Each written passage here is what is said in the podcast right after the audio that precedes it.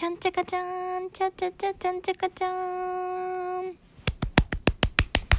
無事、シャープ100を迎えることができました。ありがとうございます。はい。このね、シャープ100をいつ撮ろうかなと思ってたんですけど、今しかないということで、今、年越し10分前を過ぎました。あと9分、8分、8分半です。はい。いやなんか、本当だったらですね、あの、幕張の方でですね、こうカウントダウンイベントに行く予定だったんですけれども、まあね、こういうご時世なんで中止になって、まあ、正直ほっとしてますよ。というのは、コロナではなくて、私、そういうカウントダウンイベントってすごい苦手でですね、まあ去年は行ったんですけれども、まあ今年なんかもう寒いし、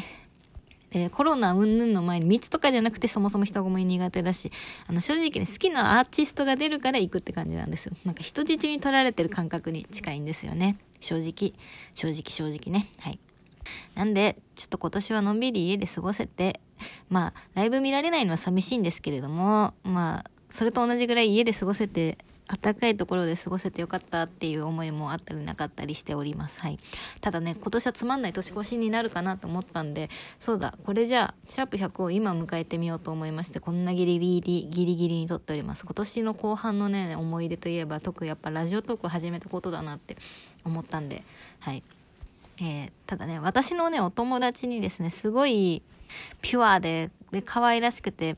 まあ、ちょっと変わってる可愛い女の子がいるんですけどね、その子は、仕事柄毎日22時に寝て朝の5時に起きるっていうすごい規則正しい生活をしてる子なんですけど、で、その、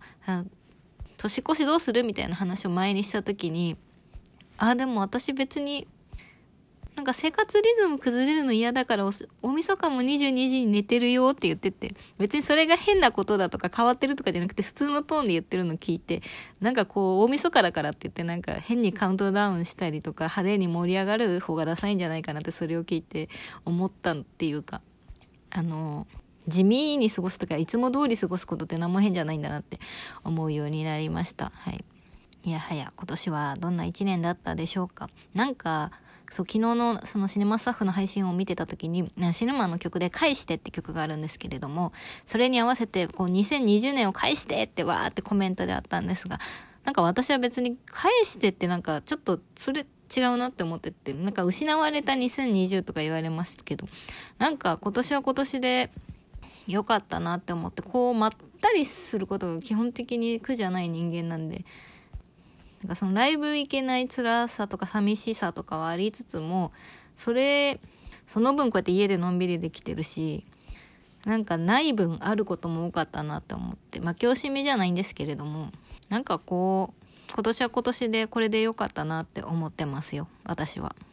なんかあんま寂しいとか悔しいとか、最初の頃の4月の頃とかは結構あったんですけども、慣れてきたらね、やっぱ人間慣れるもんでね、なんかむしろまたせかせか生きるのがしんどいだろうなとか思ったりもしますが、まあ人間慣れるもんなんでね、それ変わったら変わったでまた慣れてくんじゃないんですかね。流れに身を任せますよ、私は。はい。ってことで、えー、さすがに、これを年内に切ってる方はいらっしゃらないと思うので、というのと、良いお年をね、あの、前回のでもう言ってしまっているんですが、あの、オープニングで、明けましておめでとうございますを言いそびれたので、えー、どうしましょうか？あ、今年もよろしくお願いします。ではでは、こんな霧のいいシャープ100でした。バイバーイ。